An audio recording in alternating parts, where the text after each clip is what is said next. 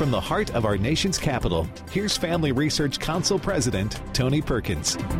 Well, welcome to Washington Watch. Thanks so much for tuning in. We always appreciate you uh, taking time to join us. Well, coming up on this Wednesday edition, Israel's President Isaac Herzog spoke to a special joint session of Congress earlier today. Standing here today, representing the Jewish Democratic State of Israel in its 75th year, at the very podium from which my late father, President Chaim Herzog, spoke, is in the honor of a lifetime, and I thank you wholeheartedly for it. Well, President Herzog also addressed the elephant, or should I say donkey, in the room. Mr. Speaker, I'm not oblivious to criticism among friends, including some expressed by respected members of this House. I respect criticism, especially from friends, although one does not always have to accept it. But criticism of Israel must not cross the line into negation of the State of Israel's right to exist. Well, President Herzog was responding in part to a comment last weekend from Washington State Congresswoman Jayapal, who called Israel a racist state. Now, Jayapal attempted to walk the comment back. However, House Republicans put Democrats on the spot this week by advancing a resolution declaring support for Israel. We'll get a reaction on the speech from Oklahoma Senator James Lankford in just a moment. You know what? The Biden White House also has its own Israel problem, refusing to meet until this week with Israeli Prime Minister Benjamin Netanyahu.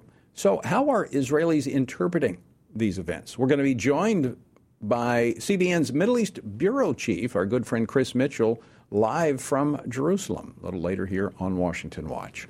And as we were discussing yesterday, the important National Defense Authorization Act is now in the hands of the U.S. Senate.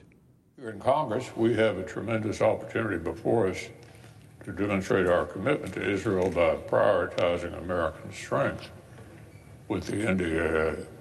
That was Senate Republican leader Mitch McConnell earlier today on the Senate floor. We're going to get an update on the NDAA from Utah Senator Mike Lee later on Washington Watch. And on the House side, an explosive hearing today in the House Oversight and Accountability Committee that heard from government whistleblowers who have come forward to say that Hunter Biden was protected from prosecution. The Justice Department allowed the president's political appointees to use a weigh in on whether to charge the president's son. After United States Attorney for D.C. Matthew Graves, appointed by President Biden, refused to bring charges in March 2022, I watched United States Attorney Weiss tell a room full of senior FBI and IRS senior leaders on October 7, 2022, that he was not the deciding person on whether char- charges were filed. That was my red line. That was IRS whistleblower Gary Shapley earlier today in the committee hearing. We're going to get a um, inside view from Michigan Congresswoman Lisa McClain, who was a part of today's hearing. She's going to join us later on this edition of Washington Watch. And good news from Louisiana. Thanks in part to those of you listening and watching in Louisiana that responded to our call to action. Yesterday, the Louisiana legislature voted to call themselves into an override session, a veto override session, and then they voted to override Democrat Governor John Bel Edwards' veto of the state's SAFE Act. Now, that was a measure that protected minors from experimental drugs and surgeries that the transgender activists are pushing. That makes about 20 states that are now protecting young people. The author of the measure, State Representative Gabe Firment, joins us later on Washington Watch. Our word for today comes from Luke chapter 11, verse 23. He who is not with me is against me, Jesus said, and he who does not gather with me scatters. There is no despiritualized zone. There is no neutrality when it comes to God. We're either for him or against him. The claim that one is open minded is to be open to what Jesus describes next in verse 24. When an unclean spirit goes out of a man, he goes through the dry places seeking rest and finding none. He says, I will return to my house from which I came. And when he comes, he finds it swept and put in order. Then he goes and takes with him seven other spirits, more wicked than himself, and they enter and dwell there. And the last state of that man is worse than the first. As we're seeing in our nation today, if God and his word are expelled, something else will fill the void, and it will not be good. To find out more about our journey through the Bible, go to frc.org/bible. Well, as I mentioned, Israel's President Isaac Herzog addressed a joint session of Congress this morning with a speech meant to convey the strength of Israel's democracy while also emphasizing the special bond between the United States and the Holy Land. Congress invited Herzog to commemorate the 75th anniversary of modern day Israel's founding, but his speech, which also touched on threats from the Iranian regime, came just a day after nine Democrats in the House of Representatives voted against a measure declaring U.S. support for Israel. Joining me now to discuss this and more regarding Israel is Oklahoma Senator James Lankford. He serves on four committees, including the Senate Intelligence Committee and the Senate Committee on Homeland Security. He is also the co chair of the Senate Abraham Accords Conference. Senator Lankford, welcome back to Washington Watch. Great to see you. Great to see you, Tony. Uh, first, your reaction today to the speech by Israel's president. Yeah, clear, good speech. Obviously, the president of Israel is going to come and present Israel and our partnership and friendship. But he was really good about talking about, you know, uh, the United States recognized Israel literally 11 minutes uh, after Israel declared itself an independent country. The United States was the first nation to be able to jump in and say, We recognize Israel. We've remained in that very strong partnership, regardless of governments and presidents. We've remained in a strong commitment to Israel, rightfully so. And he came to basically say thank you for that and to say we do face a common threat that isn't a, a nuclear armed Iran. And uh, we will continue to be able to partner together in our democracies. So, good themes for him. He also alluded to some domestic issues there in Israel. Uh, Prime Minister Netanyahu's efforts for judicial reform, which has uh, been criticized by the Biden administration. Your take on that? Yeah, it's, interesting. The Biden administration has criticized Netanyahu over and over again and saying you're trying to interfere in an independent uh, judiciary, while at the same time, Democrats in the House and the Senate are talking about packing the court and they're doing these new ethics charges on our Supreme Court. So, literally, while Democrats in the Senate are attacking our court in the Supreme Court, they're also challenging Netanyahu, saying you can't speak ill of an independent judiciary. Uh, very bizarre on that. Quite frankly, Israel does have some issues they've got to deal with in their judiciary to make, make sure that it's clean lines. There are real boundaries, and their judiciary just can't grab any bill, any issue, even if it doesn't even come through the courts. They have the ability to just be able to grab wherever they want to and to be able to speak on it. That's different than our judiciary, and it's understandable. Well, Netanyahu is frustrated there to say, let the legislative branch do their job in the Knesset, let the court do theirs. Uh, so he's challenging that. There's a great debate happening in Israel. That's the nature of a de- of a democracy. They'll get it resolved. Is, is it our role to weigh in on that? It is not our role to be able to weigh in on that. Uh, we are friends, so we can obviously speak as friends do. Uh, but that is the people of Israel to be able to speak in on the direction of the future of Israel. Uh, you mentioned Iran and the nuclear threat there. I want to play a, a short clip of the president's comments today. Clip number four, please. Mr. Speaker, perhaps the greatest challenge Israel and the United States face at this time together is the Iranian nuclear program. Let there be no doubt. Iran does not strive to attain nuclear energy for peaceful purposes. Now, Senator, that, that issue has not been that for it hasn't been in the forefront of the media and discussion because there's been so many other issues with Ukraine. Uh, but is that still a existential threat not only to Israel but to the United States? Tony, 100% it is. The destabilizing force in the Middle East is Iran. Iran is the one that's using all their money to be able to pour into Hezbollah, into terrorism, to destabilizing uh, what's happening in Lebanon, uh, to destabilizing Iraq and their government, to what's happening in Yemen and the attacks in Saudi Arabia. All of that is Iran that's doing that. And a nuclear uh, capable Iran would absolutely use that power against Israel. They've been very clear. Iran wants to wipe Israel off the map, and Israel's just saying we take them seriously. When they say that, we don't think they're kidding. We think they're serious, and so they cannot be allowed to have a nuclear weapon. That has been the spoken statement of multiple presidents now in the United States. It's been the clear statement uh, from Israel as well to to say we understand what a Holocaust looks like very well we cannot allow that to be able to happen in this day and age from Iran dropping a nuclear weapon. Uh, and as Netanyahu often says, uh, Israel is a small country. We are a one bomb country. Uh, if there is a nuclear weapon dropped on Israel, it wipes out the entire country. And so they take that threat seriously. We should as well. So, that said, Senator, the position of this administration, the Biden administration? Is it supportive of that view? It is verbally supportive, Tony, but as you and I both know, we are nervous about what they will actually do at that moment to be able to defend our ally Israel and to be able to make sure that Israel has the capabilities that they need to be able to defend themselves. Israel has not asked for American troops. They've not asked for America to be involved, but they're asking for the ability to be able to help defend themselves. And that is something we need to make very, very clear to Israel that we do we do uh, stand with them in their own right to be able to protect their own people and their own sovereignty. Uh, Senator, I want to I want to go to another issue there in Israel, in Samaria, and Judea. Uh, you and I actually a number of years ago we traveled there together. First, I, uh, right. among the first congressional groups that went into what's called the West Bank in the biblical area, uh, we were in Ariel. And uh, through your advocacy and others, we've seen uh, these uh, joint projects for medical research that have led to some pretty good stuff when it comes to cancer uh, at Ariel University. The Biden administration has now put in place, uh, or actually with, uh, w- withdrawn or overturned a Trump era policy that allowed for this joint ventures, these joint efforts, all because this is beyond what's called the green line. Um, are you concerned about the steps that the Biden administration are taking here? Yeah, extremely concerned about it. So much so, we're actually working on legislation to be able to clarify that American universities and other universities can continue to be able to partner with places like Ariel University. MIT uh, in the United States currently has a partnership with Ariel University doing advanced research there.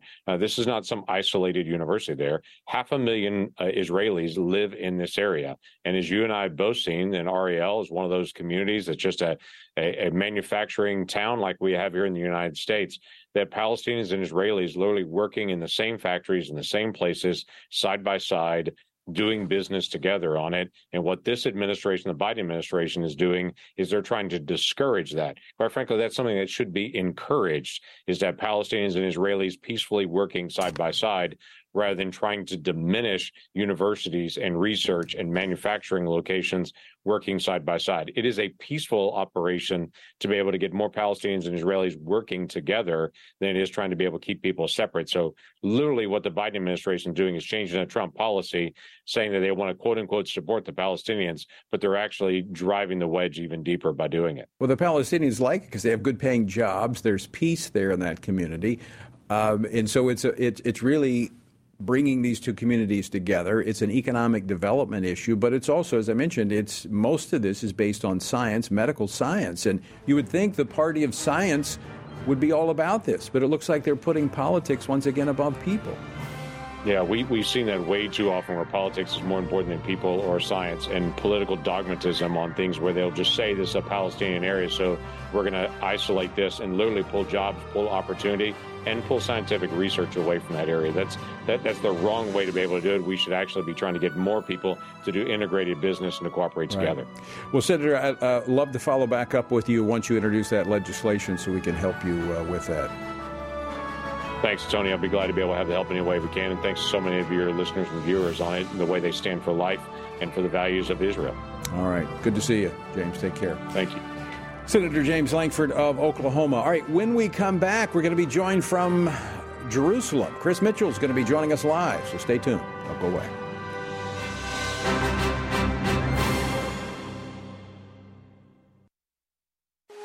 Today, more than ever, men need a reminder of what biblical manhood looks like and to understand God's good design for them to serve as provider, instructor, battle buddy, defender, and chaplain. They need a battle plan to truly live out their role. Family Research Council's Lieutenant General Jerry Boykin and Dr. Kenyn Cureton's book, Strong and Courageous, a sequel to Man to Man, offers this battle plan so that men can pursue their God given responsibility in a culture quickly turning away from God's design. The authors unpack the Old Testament book of Joshua as the focus of their study, asking readers to look to his leadership to help consider and apply the key principles of biblical manhood. It's time for men to accept their role in the family and community and truly embrace their God given purpose. To order your copy of Strong and Courageous, A Call to Biblical Manhood, go to frc.org slash strong and courageous. Again, that's frc.org slash strong and courageous. Christians must be sure to faithfully think about the issues that have taken our culture and many of our churches by storm from a biblical perspective. Family Research Council's David Closson, along with co authors Denny Burk and Colin Smothers, released a new book, Male and Female He Created Them, a study on gender, sexuality, and marriage to help Christians better grasp the Bible's teaching about these issues. This study presents a biblical view of homosexuality, transgenderism, and marriage. With this new resource, readers will be given guidance on specific questions related to preferred pronouns, identity, intersex conditions, and other matters that our churches must be discipling their members to respond to with love and biblical conviction. As part of the study, readers have access to supplemental videos by Dr. Albert Mohler, Dr. Heath Lambert, Reverend H.B. Charles, Dr. Christopher Yuan, Dr. Rosaria Butterfield, and others that expand and elaborate the themes of each chapter. To purchase a copy, go to hecreatedthem.org. Today, we find that global persecutions of Christians is growing more menacing every year. Family Research Council's Lela Gilbert, Arielle Del Turco, and Lieutenant General Jerry Boykin's book, Heroic Faith, shares personal stories from those who have endured religious persecution and gives a close look at the dire situations Christians often face due to dangerous and sometimes deadly opposition to their faith. The book's true stories of persistence and faithfulness amidst crisis offer inspiration and hope. Heroic Faith also provides insights into the ideologies driving the hostility and persecution, what steps the U.S. government might take to help, and how readers can best respond to the struggles of the faithful. It is critical for us to learn from our brothers and sisters who are suffering deeply and to do whatever we can to help. You can get your copy of Heroic Faith wherever books are sold or by going to frc.org slash heroic faith. Again, that's frc.org slash heroic faith.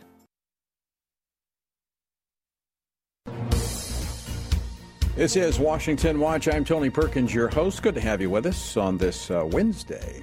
The website, tonyperkins.com. Be sure and check it out. Lots of resources there for you. All right, continuing our conversation regarding Israel's president, Isaac Herzog, his speech today on Capitol Hill. It's a, a fairly rare occasion for a foreign dignitary to address a joint session of Congress. Pretty big deal. So today's event highlighted the special relationship between the United States and Israel. But among the subtexts of the president's address are the tensions that exist between the Biden administration, the Democratic Party, and Israel. In particular, uh, regarding Israeli Prime Minister uh, Benjamin Netanyahu's uh, efforts for judicial reform. So, how were today's events received in Israel? How do they view this relationship and the tension that's there. Joining me now with a live reaction from Jerusalem is CBN Middle East Bureau Chief Chris Mitchell. Chris, welcome to Washington Watch. Tony, great to be with you again. Hey, thanks so much for staying up late. I know it's about midnight over there in Israel. So, what was the reaction there in Israel to uh, President Herzog's trip here to the United States? Well, I think there were two reactions, uh, uh, Tony. First of all, I think there was across the political spectrum, I think there was uh, unanimity about the uh, about the speech. Uh, Yair Lapid, he's the opposition leader. He said it was good the fact that he uh, that Herzog had talked about democracy and about the issues that uh, Israel is going through with judicial reform. Uh, Prime Minister Netanyahu praised the speech as well, and he said that glad that the President Isaac Herzog had uh, raised the issue of a nuclear Iran, and he thought that was uh, very important. So I think generally uh, the speech was well received by uh, across the political spectrum here in Israel. On the other hand, uh, there is that tension that you mentioned between the White House and the Netanyahu uh, coalition and Benjamin Netanyahu personally. It's been seven months since since the Netanyahu's been in power and yet he's never received an invitation to the White House. They did have a phone call the other day, but even there, uh, it's unclear whether or not Netanyahu will be actually meeting with the president at the White House, maybe at the UN in September. So the rift between the Biden administration, the White House, and the Netanyahu government remains. So, so what do you think is driving that, and what Israelis see as the the real uh, issue there? Well, I think they, they, they disagree pretty strongly with uh, what the Netanyahu government is doing with judicial reform. Uh, in fact, uh, just in a few days, there's probably going to be a vote on one of the biggest measures of that reform, which is the fact that uh, you know whether or not a Supreme Court justice here in Israel can actually strike down a law, whether it's reasonable or unreasonable. Uh, you know, that's something that uh, we don't have in the U.S. Supreme Court. And so they, they're trying to rectify that. And ironically, some of the people that are opposing this legislation actually proposed that kind of reform several years ago. Uh, so there's quite a rift going on. And I think it goes on deeper, Tony, than just the, uh, the idea of judicial reform. Uh, there's demonstrations that have been going on, some of them funded from international sources for seven months now. And it's not just judicial reform. There really seems to be an idea to try to undermine the current coalition government and, uh, and maybe overturn it. I want to I want to ask you about that, but first I want to go back for just a moment for the benefit of our, our viewers and listeners. Explain the relationship between the president, the Israeli president, and the Israeli prime minister. Well, the president is really a ceremonial office. Uh, the one thing that he does have in, in politics is when there's election, he meets with all the political parties and decides which party can become, uh, you know, try to form a coalition government. But other than that, it's really a ceremonial office, and it's uh, really the prime minister who's leading and governing over here.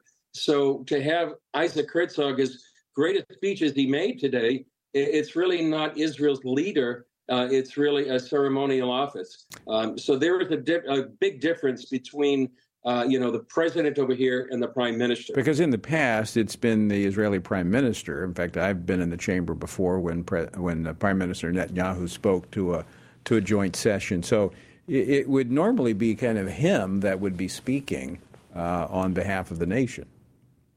Exactly, and and that's what uh, Prime Minister Netanyahu did uh, back in 2015, probably when you were there in in the uh, chambers at that time. Uh, there's a sense by some people over here that the Biden administration does not want Netanyahu over there to uh, to make his case about Iran and other issues, and uh, they would rather have him over here and uh, and not be in the spotlight in in Washington like he was back in 2015.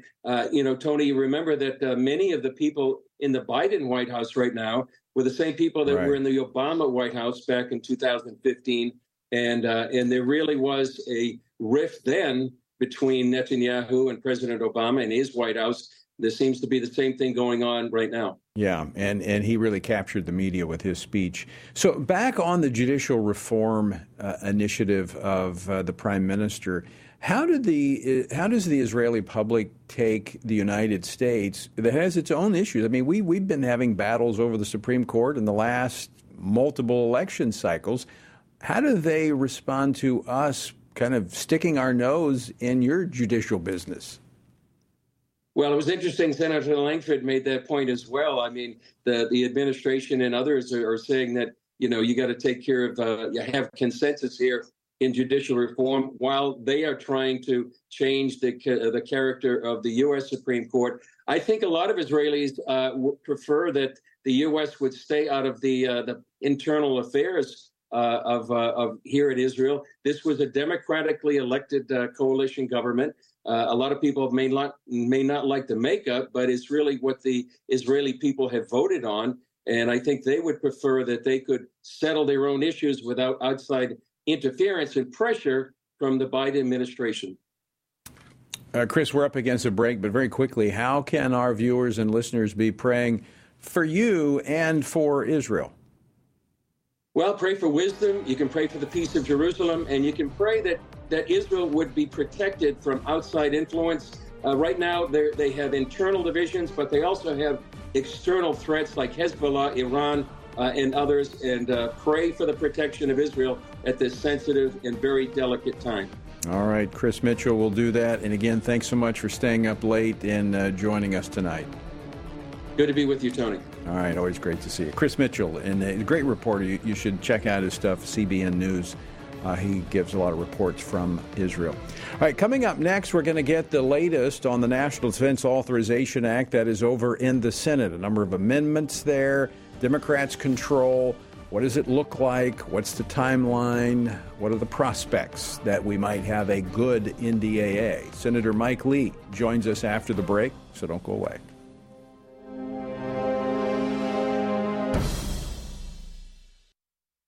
Men are constantly told that there is no place for their thoughts and concerns about abortion. However, this attitude ignores the fact that both women and men are deeply and personally affected by abortion. Furthermore, one does not have to be a woman to know that abortion ends the life of an innocent, unborn child. Every man has a role to play in protecting unborn lives and supporting the mothers in their families and greater community which is why FRC's Center for Human Dignity has released a resource titled A Man's Guide to Standing for Life. This resource was created to help men positively address the topic of life. This guide will equip men with phrases to utilize or avoid, as well as practical tips for helping to protect life and the expectant mother or unborn child he knows. Every man has the opportunity to be an unborn baby's hero by stepping in to support a mother and speaking up for her child's life. Get this free guide at frc.org slash pro-life-men to learn more about the important role men play in protecting unborn lives. Have you seen the Now We Live series? It is a six week worldview Bible study created in partnership with Family Research Council and Summit Ministries. This video series was put together to help Christians propel faith into action. It offers six free videos to prompt rich discussions about some of life's most foundational questions among churches, small groups, and families. Each video is led by well known Christian voices and addresses questions regarding worldview, Jesus, truth, identity, and society. It's so important for Christians to both know the truth and to live in a way that is compatible with the truth. Being grounded in what is true and living out God's grace allows a believer's faith to truly transform one's own life and ultimately help transform a broken world. Equip yourself and other Christians to learn more about what it means to truly hold a biblical worldview. Access this important series by going to frc.org/worldview. Again, go to frc.org/worldview.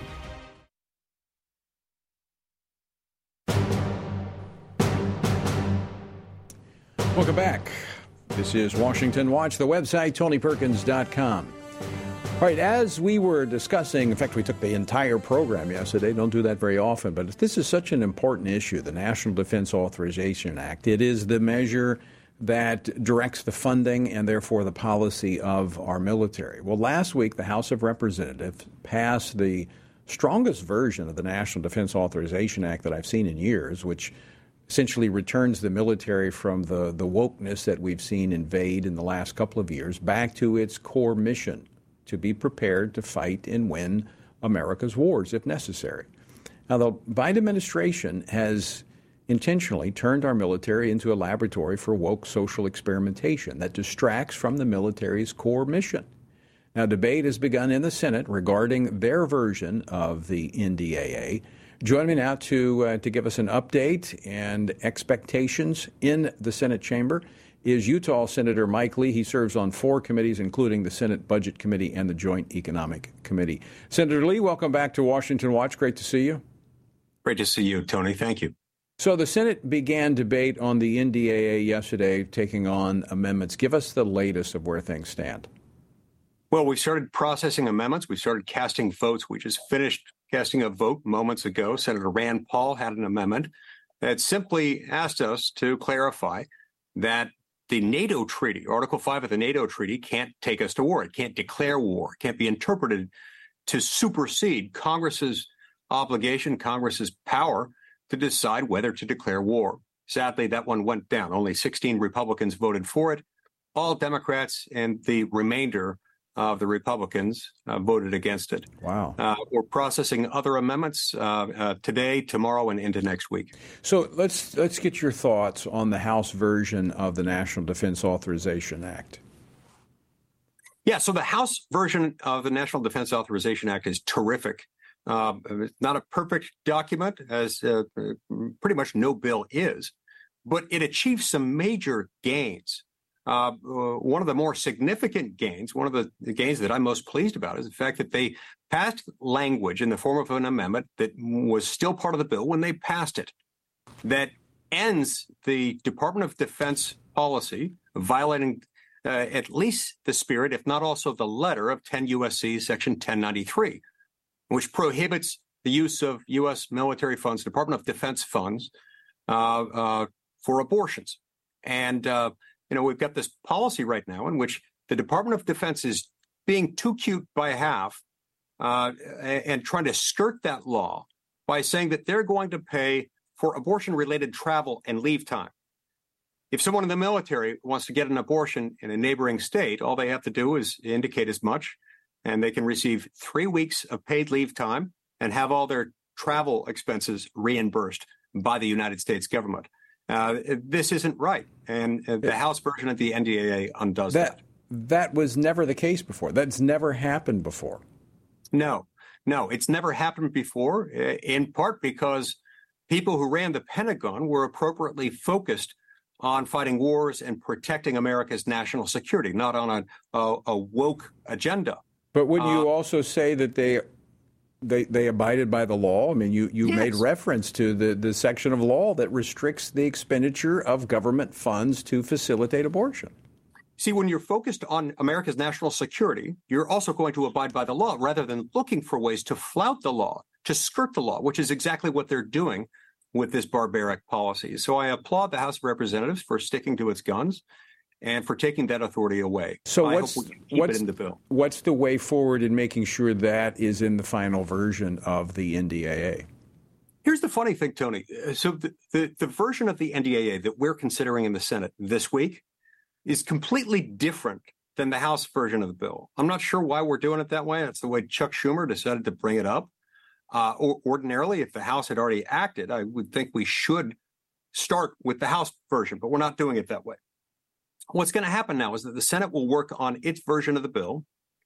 And once it's done, then it will probably go to a conference committee where there are conferees, as they're called, uh, key members of both chambers appointed to serve on a committee that decide which provisions passed by the House and which provisions passed by the Senate uh, will become part of the final negotiated deal.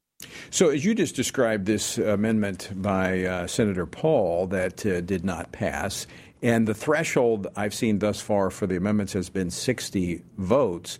It's unlikely that if the, the, the Senate tries to push these same types of votes, Republicans, that they would, would pass. So, would it not be the best approach to have Senate Republicans stand with what the House did and let them slug this out in conference? Yes, that's my view, and I believe that's the view of uh, the overwhelming majority of my Republican colleagues in the Senate, which is there's a huge win in the House. Uh, knowing that the Democrats control uh, the Senate, they have a, a majority in the Senate, it would be dangerous and counterproductive for us to take up that same amendment here, knowing that uh, it is likely to fail. Uh, and it's likely to fail whether they set the vote at a simple majority threshold uh, or at a 60 vote threshold. Either way, the Democrats are going to have enough votes in order to defeat it. It's better to go into the conference committee posture in a situation where the House has passed something but the Senate hasn't taken it up than it is to go into it under the posture that the House has passed something and the Senate has voted it down. Yeah. And so that's why it's, it's unlikely to come up in the Senate version at this stage of the So. Senator uh, Lee, anything that our listeners and viewers should be doing right now? Very quickly, we're up against a break, but anything we should be doing? viewers should be making sure that they support Senator Tuberville and that they call their home state senators and encourage their home state senators to support the heroic stand taken by my friend and colleague, Senator Tommy Tuberville, who has been standing up for the law, Yeah. has been standing up for unborn human life. Uh, and taking a position that's drawn him a lot of criticism, including, sadly, some criticism from among Senate Republicans. Friendly Right. fire that doesn't feel so friendly. Senator, great to see you. Thanks for joining us. Thank you, Tony. Folks, stick with us.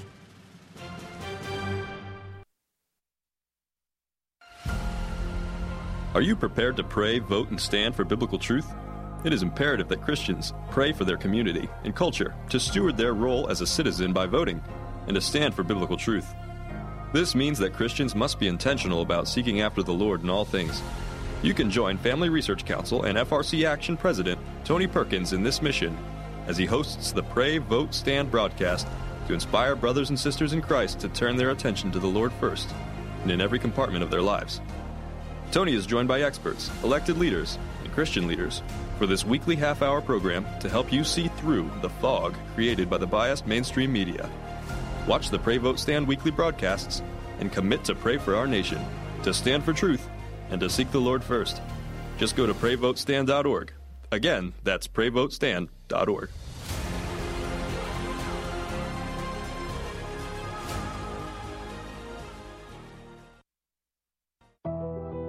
Tech censorship is on the rise. Big tech companies are attempting to cancel conservatives and Christians, which is why here at Family Research Council, we've decided to be proactive so that big tech cannot silence us completely.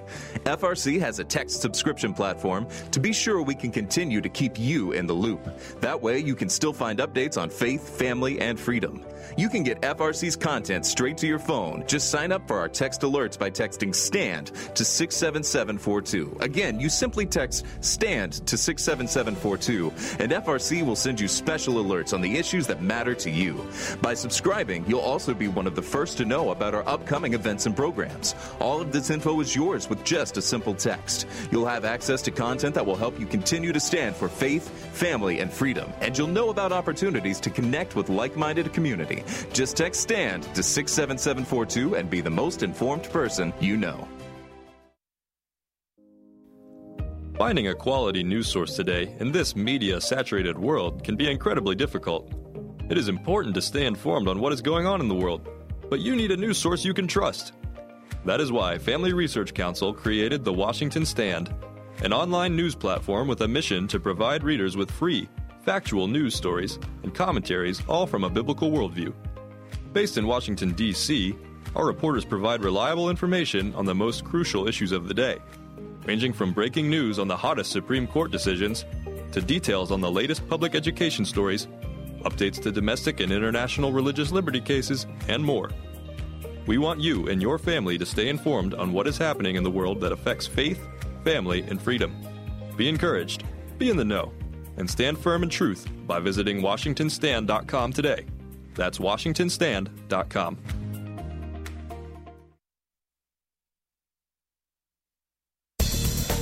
Washington Watch, good to have you with us. All right, uh, you can still sign that petition uh, to Lloyd Austin regarding the woke policies in the middle, military. Just text woke, W O K E, to 67742. That's 67742, the word woke. Uh, that uh, speaks to all of those issues that House Republicans addressed in the NDAA. We talked about that ex- uh, extensively yesterday. All right, uh, good news coming out of uh, my home state of Louisiana. They have now joined 20 other states in protecting young children from irreversible transgender procedures when state lawmakers overrode the governor's veto of House Bill 648. That's Democratic Governor John Bel Edwards. Now, we've been tracking this story on Washington Watch, and I want to thank all of uh, our viewers and listeners who, who prayed for this outcome and those in Louisiana who contacted their legislators. It made a difference. Joining me now to discuss this is the author of this legislation, Louisiana State Representative Gabe Firment. He represents the second, 22nd District of Louisiana. Representative Firment, welcome to Washington Watch. Thank you, Tony. Good to be with you. I want to congratulate you on uh, getting this legislation not only passed once, but uh, it's a heavy lift to override the governor of Louisiana, being that they uh, they have a lot of power and stroke. So, uh, congratulations on getting this done. Thank you. Yeah, I think this is only the third time a gubernatorial veto has been overridden in the last 50 years. So, you know, it, it was a historic moment yesterday. And uh, Tony, I, I, don't know if you followed the uh, this bill, but it was a lot of ups and downs.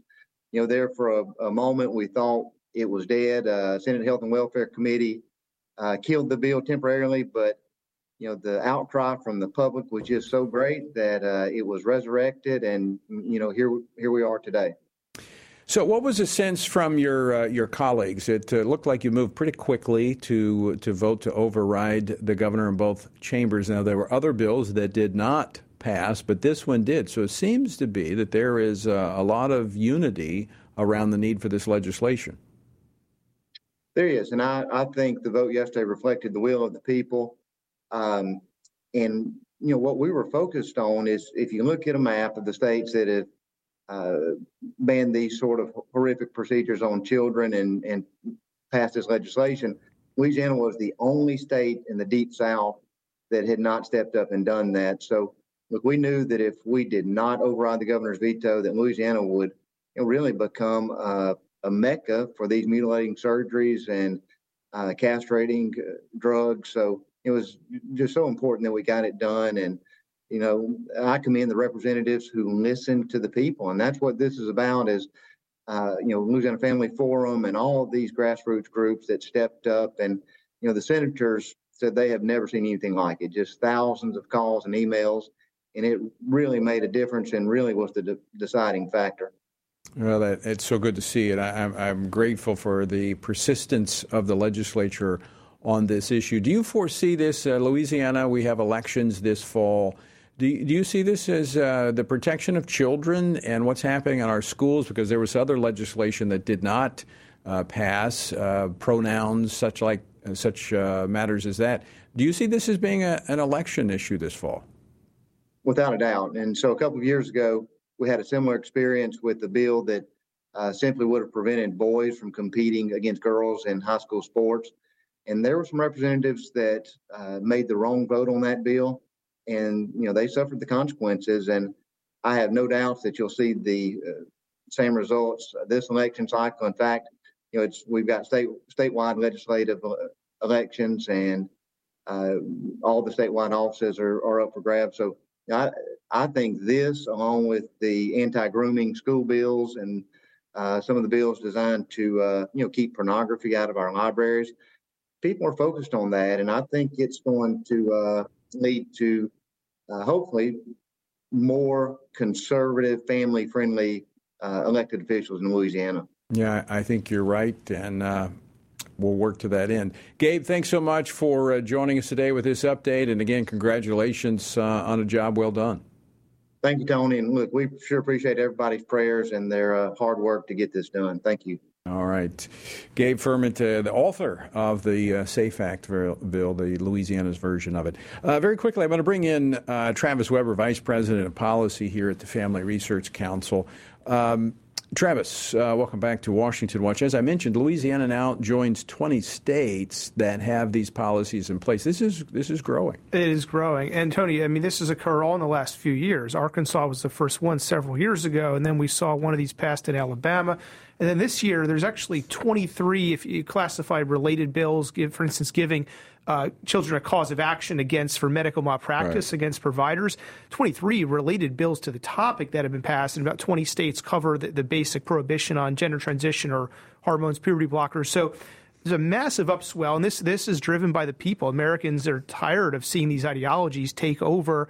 The elites pushing them on unwilling uh, people who do not want to be have this ideology shoved down their throat, and so they're speaking up through their elected officials. And you mentioned Arkansas. That was. Uh, prototype that Louise that uh, the Family Research Council created, and it took us a while. We had to override a veto there in Arkansas. Uh, we also, your shop also leaned in pretty heavy there in Louisiana. Yeah, Louisiana. I mean, it's really good to see as as you were discussing the veto override effort. Um, we testified, we submitted testimony for, uh, testimony from Jennifer Bauwens expressing um, our view that the the what the, the science has been politicized here, and so when we hear claims about the science and, and, research, it's actually political ideology that's often injected into right. that. But you know, a lot of Tony, a lot of uh, folks nationally engaged in this now. Family Policy Alliance, other friends out there really engage on this issue. Thankfully, um, uh, uh, you know, helpful helping the American people understand what's going on here and how to make their voices heard. Well, once again, a, a great job by your team in uh, getting the facts out there, getting the testimony, and then of course our grassroots team turning out uh, votes. Yeah, thank you. It's good All effort. Right. Thanks, Travis. And folks, again, thank you for weighing in on this in Louisiana. Your phone calls do make a difference. All right, the House Oversight Committee heard public testimony this afternoon from IS, IRS whistleblowers previously uh, that was given behind closed door testimony about the mishandling of the Hunter Biden criminal investigation that has led for calls to impeach the Attorney General Merrick Garland. Well, in today's hearing, neither whistleblower backed down from such accusations against the Department of Justice. And the committee chairman, James Comer, vowed to continue his investigation following such revelations. Joining me now to discuss this and more is Congresswoman Lisa McClain. She serves on several committees, including the House Oversight and Accountability Committee. She was in the hearing today. She represents the 9th Congressional District of Michigan. Congresswoman McClain, welcome back to Washington Watch. Oh, always good to be here. So, you were a part of this explosive uh, hearing today. What did we learn from this public testimony? Well, we're still in it. It's still ongoing. And what we've learned is what we thought to be true all along, but we got confirmation. And, and that is that the DOJ and the FBI didn't follow procedures. They slow walked this investigation for Hunter Biden um, to the point where the statute of limitations ran out. And quite frankly, Tony, we proved, I think, that we definitely have a two tier justice system here in the United States, unfortunately. That appears to be exactly right. It's troubling, it's uh, disheartening, and it's something that has to be addressed. What is the way forward? To to try to bring this back in, in balance so that justice is truly blind in this country and every American, whether their name is Biden or Trump or whomever, is treated the same way. Right. And you're spot on. I mean, justice is supposed to be blind. And we must restore some confidence in our justice system, whether it's the DOJ, the FBI, or the IRS. Everyone needs to be treated fairly. And right now, I think that w- what we're uncovering, especially to the Amer- American people, is that you're not. I mean, one of the, the issues that we saw today was a search warrant was issued. Typically, when search warrants are issued, uh, you're not given a heads up. Unfortunately, that wasn't the case for the Biden family. Um, if you and I, you or I, owed hundreds of million, uh, hundreds of thousands of dollars, excuse me, on our tax returns, I highly doubt the IRS would slow walk the investigation to let the statute of limitations run out. And that's exactly what we got testimony from actual witnesses, right? The witness, the whistleblowers that were actually working on this case. So this isn't hearsay. These are two individuals that bravely came forward um, to tell the truth on what's going on. And I believe them coming forward, them telling the truth with all of the ne- negative repercussions that I've heard today, um, restores some faith that justice will prevail. Prevail, and there are people are uh, that are out there that will tell the truth and mm-hmm. that's what we need to get back to. You know, they have the traditional American values and they still believe in the rule of law. Yeah, and that's why we still need to have men and women like that serving in our government, in our military. That's part of our concern about these woke policies of this administration that is uh, forcing some out, whether it's COVID or, or whatever. But I, I want to go to something today that came up in the in the testimony as I was listening to it. According to today's testimony, Attorney General Garland, under oath, under oath, led Congress to believe that the case in, in, involving Hunter Biden was insulated from impop, improper political influence. But that is not true according to today's testimony. Yeah, I mean, what's interesting is these whistleblowers have their testimony has not changed one time, right? And they've been questioned and we questions. They are steadfast on their testimony. Whether it's Merrick Garland or Director Weiss, their stories continue to change. And at the end of the day, you work for the American people. The number one thing we expect from you is to tell the truth. And it's sad to see that those individuals um, struggle with that. What was the most surprising? I know you've had you've you've seen a lot of this hmm. testimony. You've heard some of the testimony. Was there anything today that you heard that you that was just surprising? you know, it's just a culmination of if it was just one thing, I think that would be enough.